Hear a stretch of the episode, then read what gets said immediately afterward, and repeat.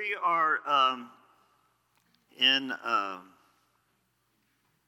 we're going to be in Matthew's, uh, we're going to be all over the place actually this morning. Uh, but uh, I want to start in uh, Matthew chapter 16. Scripture that's very familiar to you all. Uh, Jesus is, this is that famous statement that Peter makes about who Jesus is.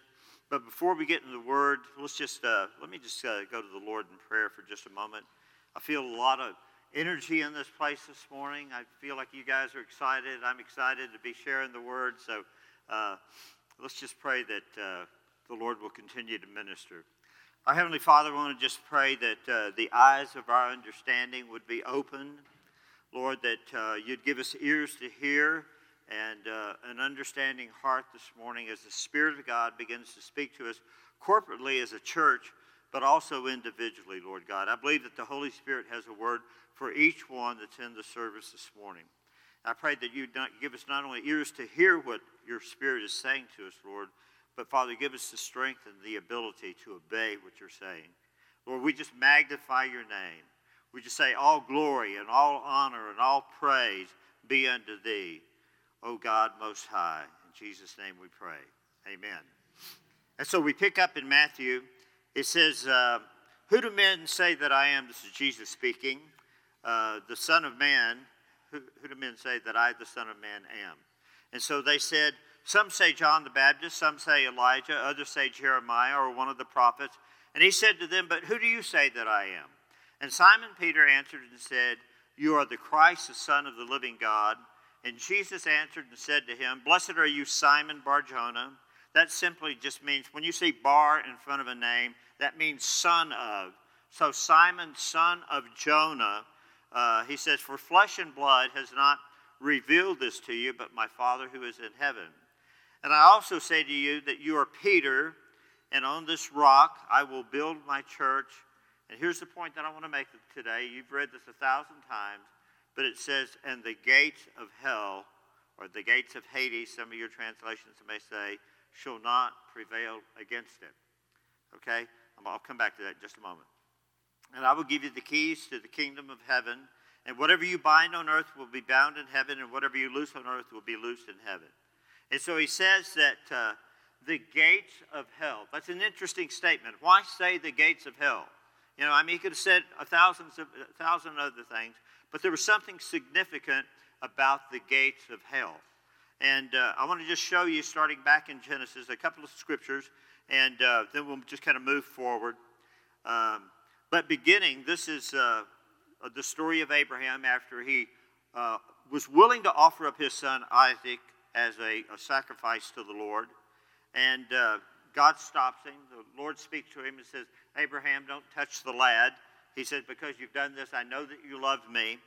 And then he goes on to say the second thing that he says to, to him. He says, Because you have done this thing uh, and have not withheld your son, your only son, blessing I will bless you, multiplying I will multiply your descendants as the stars of the heaven and as the sand which is on the seashore. And your descendants, listen to this, and your descendants, anybody in here a descendant of Abraham? A couple of you are, okay? All right. So the Bible says that if you're a believer in Christ, then you are the seed and the offspring of Abraham. So you're a descendant. If you're a believer in Christ, you're a descendant of Abraham. But he goes on and says, Your descendant shall possess the gates, you will possess the gates of your enemy. Right, you know that we have an enemy, right? We understand the Bible says that your enemy is going around like a roaring lion, seeking whom he may devour. And so he says that your descendants, and we're descendants of, of uh, Abraham, shall possess the gates of their enemies. And in your seed shall all the nations of the earth shall be blessed because you have obeyed my voice. That came, that blessing all came because of being obedient. Now I want to show you something. I don't think I have this on the overhead, but I'm going to show you something else about gates in the Old Testament. It says, uh, when the uh, Gazites were told, these were the people from Gaza, and this is from Judges chapter 16, the story of Samson. It said Samson had come here, he'd come into the city, and it says they surrounded the place and laid wait for him all night. at the gate of the city. So he's in the land of the Philistines. He walks into a Philistine city, and uh, it says that there was a, a there was gates in the city. They closed the gates of the city, and they were quiet all night, saying, "In the morning, when it's daylight, we will kill him." Pardon me. And so it says that Samson, he wakes up in the middle of the night, and he arose at midnight and he took hold of the doors of the gate of the city and the two gateposts, and pulled up, pulled them up, bars and all, and put them on his shoulder, and carried them to the top of the hill that faces Hebron. All right, I, Bible commentators are all over this place. I heard 10 miles, I heard 20 miles, and I heard 40 miles, okay? But let's just use the bottom line. Let's just say 10 miles. These gates were probably 12 to 15 foot tall and might have been 10 foot wide. Not only were they thick wooden, but they were overlaid with metal, either copper or some kind of iron or, or, or some kind of steel. Along with the side post and uh, the, the header uh, or the lintel, the top post, I mean, there were probably several thousand pounds that he placed up on his shoulders and he says that we've got a righteous man inside the city of the enemy. And God says, I'm going to show the enemy what I can do and what I will do with you and my strength. That's what he said. It was a demonstration to them. They had their God, and Samson was representing the Lord God Almighty. He walks over in the middle of the night, picks up the gates and all, and walks 10 miles away with them and lays them down on a hill. And when they woke up the next morning, they said, this is somebody that we have got to kill. This is somebody that we have to got, we've got to go after. All right. Um, inside the city, you know, awaiting him was death and the grave. And God says, you know what, Samson? This is not your time. It's not time for the death, and it's not time for the grave for you. Pick up the post, pick up the gates, and walk out of this place. I want to tell you that, you know, that all of us from time to time, by things like Nina was saying, you know, who's ever done anything stupid? We all have. I have. You have. We've all done stupid things. You know, Samson goes into the city. He's, he's in a place where he should have been in the first place. But God, God said, I'm going to I'm going to use this as an example, and I'm going to demonstrate to the Philistines that don't believe in me my power and my strength, and we will show them whose God really is God. Amen? All right. And so in Galatians, uh, again, uh, just emphasizing this promise of Abraham For you are all one in Christ, and now uh, that you uh, belong to Christ, you are the true children of Abraham, and you are heirs, and God's promise to Abraham belongs to you. God's promise to Abraham belongs to you, and that is that you can go and you can tear down the gates of the enemy. You know, I read someplace not too long ago that a survey was done, and out of this survey, they could not find one Christian, not one Christian in this survey. Hello, Coco. Not one Christian in this survey that had ever led anyone to Jesus Christ. I want to say that's a sad commentary on the church. Now we got to get a little more bolder. Uh, we're living in you know terrible times. We're living in difficult times. We're living what I believe are end times. This is not a time for the church to withdraw. This is the time for the church to advance. This is time to wake up, O sleeper, is what the Word of God says. Wake up, O sleeper, because the days are evil. We're living in evil times right now. And so God's saying to wake up. And so let me just give you a couple more examples. This one is from the uh, book of Acts, Acts chapter 5. You know, Peter, uh, he you know, had this. Uh, if, the, if, the, if the Bible stopped with the book of John, we'd have a totally different view and opinion of Peter. We would say that, you know, I mean, he denied the Lord, uh, he cursed, uh, he ran off and hid in, in, in Jesus' darkest hour when he needed his friends, when he needed the disciples there. Uh, Peter and the rest of them just totally bailed. But then we have Acts chapter 1. And uh, I'll pick up, I'll read Acts chapter 1 in just a moment, but I want to just pick up in Acts chapter 5. I think, yeah, Acts chapter 5 right now. This new boldness, this new power that comes upon Peter. He says, And the high priest and his officials, uh, who were the Sadducees, remember they, don't believe in spirits or angels, or they didn't believe in a resurrection. They were filled with jealousy. This is because they had just healed a lame man that had been lame for over uh, 40 years. They'd healed this man, and all of Jerusalem was in an uproar. They were praising God, they were excited about what was going on and what Peter and James and John had done uh, through the power of the Holy Spirit. But it says that the, the religious leaders were filled with jealousy. Remember, you can read that. That's a term that you will see over and over again in the Bible. It says about Joseph's brothers, they were filled with envy and jealousy, and they sold him into slavery. All right, it says, and they arrested the apostles and put them in a public jail. And an angel of the Lord came at night and opened up the gates of hell cannot prevail against the church. All right, the angel came at night and opened up the gates of the jail and brought them out. And he told them, he says, Go to the temple and give the people the message of this life. And so at daybreak, the apostles entered the temple, and as they were told, uh, and as they were told, they immediately began teaching. And when the high priest and his officials arrived, they convened the high council, the full assembly of the elders. That's what we call the Sanhedrin. And remember that, uh, that Joseph of uh, Arimathea and Nicodemus were part of that council. They were two believers that were on that council, but the full assembly was there. They sent for the apostles to be brought uh, from the jail for the trial. But the temple guards went to the jail, and the men were gone. And so they returned to the council and reported the jail was securely locked, and the guards were standing outside. But when we opened the gates, no one was there. God's going in God's going into the enemy's territory and delivering the righteous from the hands of the enemy. Amen? He, did, he was doing it 2,000 years ago. He's still doing it today. Okay? And here's another example Peter again. And I could go on and on. I could go on with Paul, but I want to give you one more example where it says the night before, Herod, let me just get, uh, give you a, a, background on this.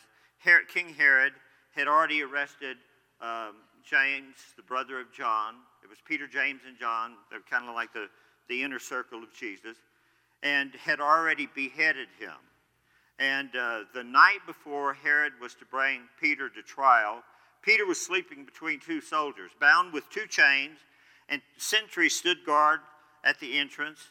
And suddenly, an angel of the Lord appeared, and the light shone in the cell. And he struck Peter on the side and woke him up. Quickly, get up, he said. And the chains fell off of Peter's wrist. And the angel said to him, Put your clothes on and your sandals. And Peter did so. Wrap your cloak around you and follow me, the angel told him. And Peter followed him outside the prison. But he had no idea what the angel was doing and what was really happening. He thought he was seeing a vision. And they passed the first and the second guard, and they came to the iron gate. They came to the iron gate. They came to the gates of hell that cannot prevail against the church of God, they came to the iron gate leading to the city, and it opened by itself, or they opened by themselves, and they went through it. And when they had walked the length of one street, suddenly the angel left him, and Peter came to himself and said, Now I know without a doubt, doubt the Lord has sent his angel and rescued me from, the from Herod's clutches and from everything the Jewish people were hoping would happen. And when this had dawned on him, he went to the house of Mary, the mother of John, also called Mark, where many people were gathered and were praying. And Peter knocked outside the entrance, and a servant named Rhoda came to the, answer the door, and she recognized Peter's voice. And she was so overjoyed that she ran back without opening it. And she exclaimed, Peter's at the door. I remember this is a house that is gathered together for one purpose. They're praying for Peter. And so, I mean, they're a house that's full of faith. This house is full of faith. And they're saying that Peter is at the door, and they're saying to her, You must be crazy. You've lost your mind. You're out of your mind, they told her. And she kept insisting that it was so, and they said, It must be his angel. But Peter kept on knocking, and when they opened the door, they saw him, and they were astonished. Isn't that the way that we are with our prayers? I mean, we pray, and then all of a sudden God answers our prayers. They're like, wow, I can't believe it. Can't, can't, yeah, I'm a man of faith, and I can't believe God answered my prayers. It said, and he, he, uh, he uh, motioned with his hands for them to be quiet, and he described how the Lord had brought him out of prison. And he says, Tell James and the other brothers and sisters about this. And he said, and he left for another place. And in the morning there was no small commotion among the soldiers as to what had become of Peter. After Herod had a thorough search made for him, did not find him, he cross examined the guards and ordered that they all be executed. That's in Acts chapter 12. So, I want to just say, let me just make a couple of points on this, okay? That first of all, I don't think that the church today is anywhere like the church that we're reading about right now. And somehow we've lost our way and we've got to get back. And I'm going to just tell you what I believe that some things that just kind of jump out at me about what made them great, what made these men and women great. First of all, I noticed that they were full of power. It says that, uh, in Acts that they brought in the two disciples and demanded, By what power or in whose name have you done this? And then Peter, remember who was running and hiding before, being filled with the Holy Spirit, said to them, Rulers and elders of our people, are we being questioned today because of uh, we've done a good deed to a crippled man? Do you want to know how he was healed? Let, let me clearly state to you all and to all the people of Israel that he was healed by the powerful name of Jesus Christ the Nazarene, the man that you crucified, but whom God has raised from the dead. Even the gates of hell could not hold Jesus in the grave. He says, and then he goes on to say, that you will receive power. They noticed that the disciples had power. And in Acts chapter 1, verse 8, it says that you will receive power when the Holy Spirit comes upon you and you will be my witnesses, telling people about me everywhere in Jerusalem, through Judea and Samaria, and to the ends of the earth. And I want to tell you that I believe that's the number one reason that the church is ineffective today, is that because we don't have the power and the anointing of the Holy Spirit in our lives. You know, uh, if I were to ask you what the last words that Jesus said to the disciples were, know, many of you would run to Matthew chapter, chapter 28, where he says that uh, I want you to go and I want you to go.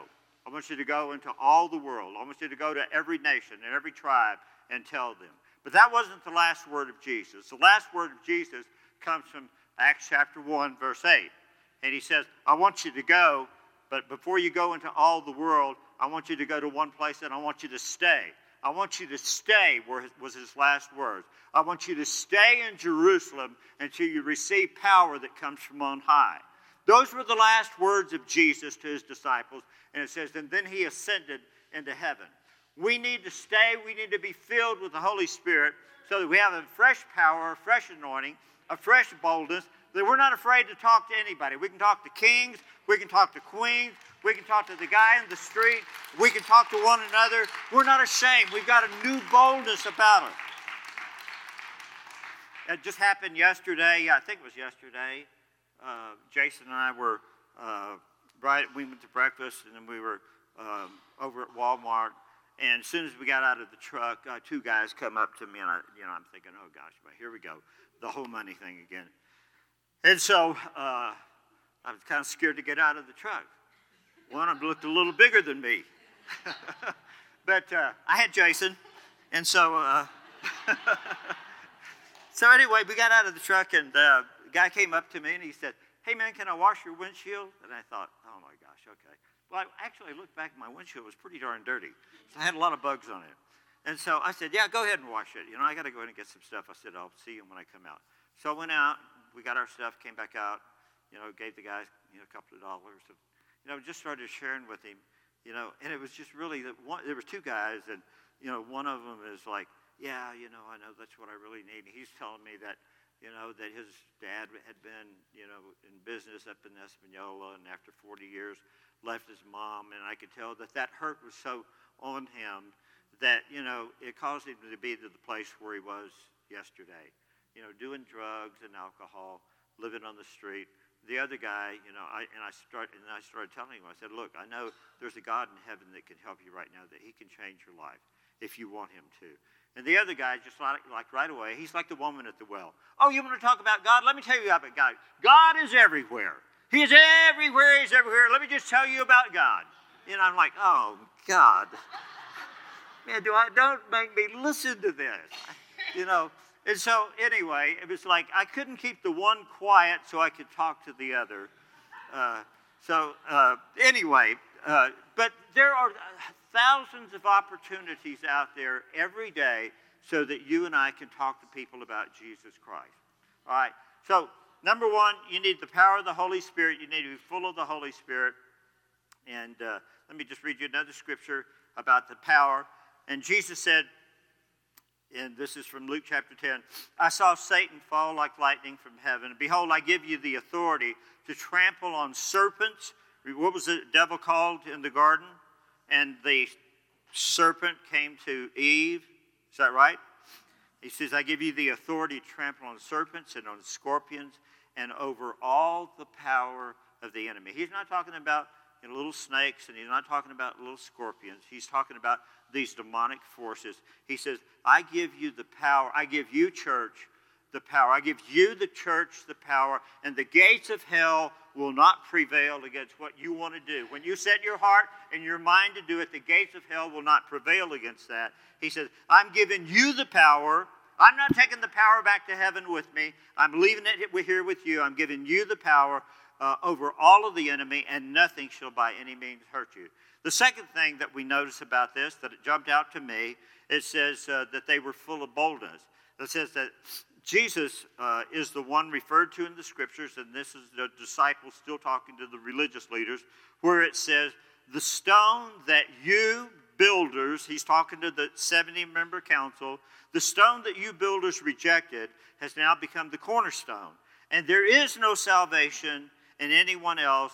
God has given no other, no other name under heaven by which we must be saved. And the members of the council were amazed when they saw the boldness of Peter and John.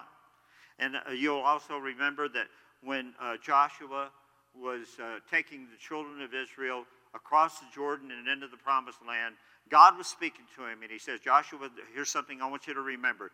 Be bold, be strong, for the Lord your God is always going to be with you. I would say that same thing to you.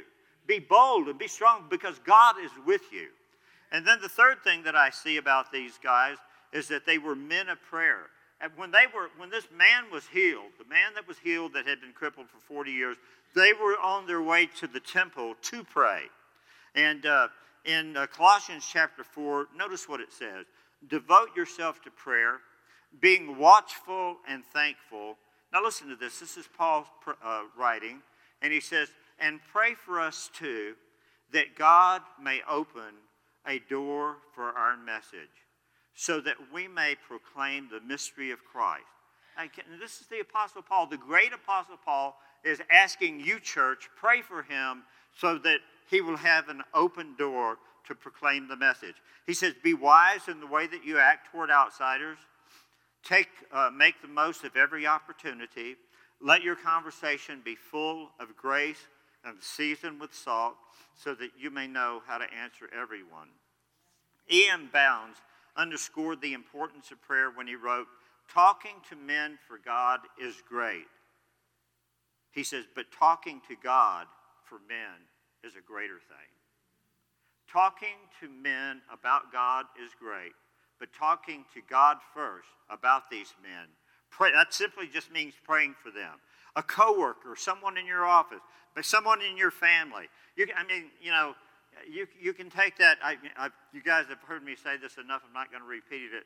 But, you know, that when I first got saved, it was just like, I was just boom, just right in your face. I wouldn't give you a chance. It was just like, you know, if you don't know Jesus, you're dying and going to hell. And, and that was pretty much it. You know, I just kind of like move on to the next, the next group or the next person. You know, if you don't know Jesus, you're dying and going to hell. And, you know, I think that our, my words were not, obviously, they certainly weren't seasoned with salt and, uh, you know, and they weren't full of grace. But talking to men about God is great, but talking to God, see, if I'd have been praying for those people first, and if I'd asked God to go in and soften their heart and to give me an opportunity, I think I'd have been a lot more effective. And I'm sure that they think that today, too. I read um, a story about uh, a guy that was um, Well, a lady had just lost her husband. He had been killed in a car crash. And about 30 days after the wreck, after the wreck, and she had been praying. He was not a believer, and she had been praying for him, for him uh, almost throughout their entire marriage. For almost 40 years, she had prayed for him, and then she gets the news that he died in a car wreck. And um, about a, a, month after uh, his death, she gets a phone call from someone that she doesn't know, and the guy asked if uh, her husband was there. I think his name was John. Said, "Is John there?" And she said, "No. Uh, yeah, I'm sorry to say that you know about a month ago he passed away." And uh, there was kind of a silence on the end of the phone.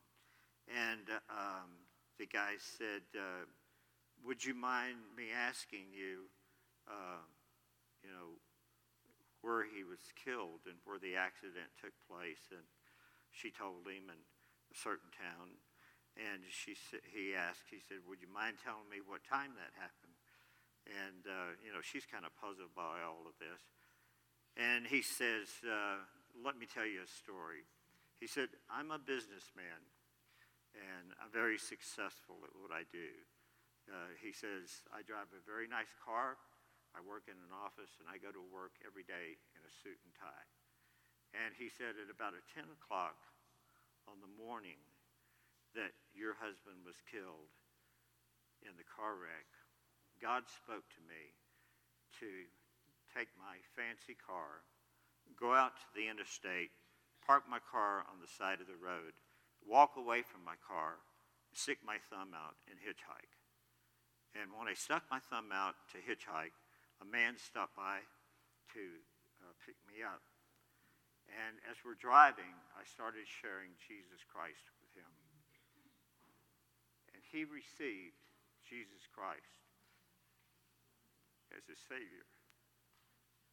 That man was your husband.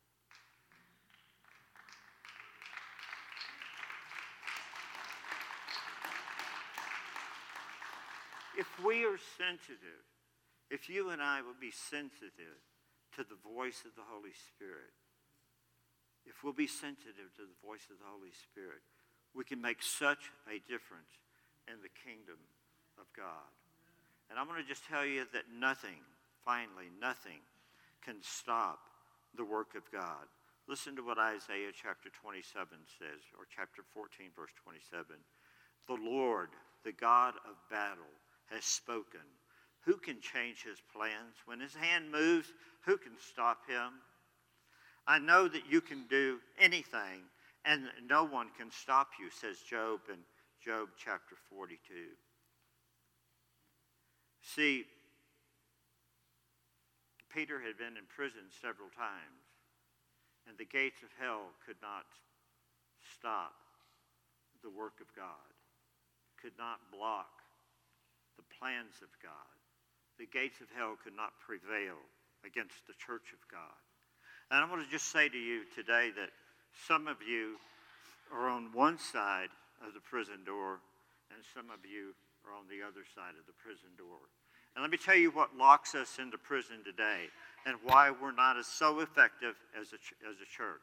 Because uh, I tell you that drugs and alcohol and sex outside of marriage and, um, you know, just bitterness and anger and unforgiveness and disappointment and hurts from the past, all of these things will keep you locked in the prison. And I'm going to tell you that when you're locked in a prison cell, you can't be very effective for God. God didn't want Peter and James and, uh, or Peter and John locked in the prison cell because they couldn't be effective. He said, I want you to go out. I'm opening up the gate so you can go out and speak to these people the words of life so that they can be saved. That's what God wants to do for every one of us. And if you've allowed yourself, by our own choices, to be locked up in a prison cell, God's saying is today is the day of freedom for you. Today is the day that He wants to set you free. And, you know, if you want to be set free, I'm going to ask our prayer ministers if you'll come up. And we want to pray for you right now. And we want to break the power. We want to break the power that Satan has brought you. It's, it's by our own stupid, stupid things that we do. Our deacons and our elders are going to come up. And I, I just, I, you know, if you feel like you're not effective, or if you feel you lack any of these things, that you don't have power, if you don't have uh, a boldness in your life, if you don't have, uh, if you're not full of prayer, if you're, if you're believing that, you know, there's something, something that's stopping the power of God in your life, I want to give you an opportunity this morning to just get up and just go pray with somebody. And just say, just look, I, I just, I don't feel like I'm as effective as I could be. I feel like I, I need more power in my life. I need more anointing in my life. I'm asking, just get up right now. Just come on, just get up. Just get up right now. Just get up. Come on, come on. Don't be afraid. Don't be afraid. God's talking to you. Don't be afraid. I want to just a little bit of, uh, we're going to break every chain kind of music kind of playing back there. And uh, we're going to break, there's a, the Bible says there's an anointing that breaks the yoke of bondage. There is an anointing that breaks the yoke of bondage. And if you're in that prison cell this morning, something's got you locked up and you can't get out, and you're not really like God was saying, you can't preach the message in here, although Paul did, Paul and Silas did, and the jailer got saved. But generally, God does not want you locked up into some kind of prison because of your sin. And that's why Jesus came. He says that this, this is the reason that the Son of God came. This is why he was manifest to destroy the works of the devil. He wants to destroy Satan's work in your life so that you can be effective, so that you can be full of prayer, that you can be full of power, that you can be full of boldness, that you can be full of the Holy Spirit, and you can be effective in the kingdom of God. And that's what the, the, the word says in Ephesians. You know, the, uh, Paul is saying, Lord, I don't want my life to be ineffective. I don't want my life to be ineffective. I want to be effective. I want to be an effective evangelist. I want to be effective Christian in my life. I don't want to waste my life. I want you just stand up with me if you would, please.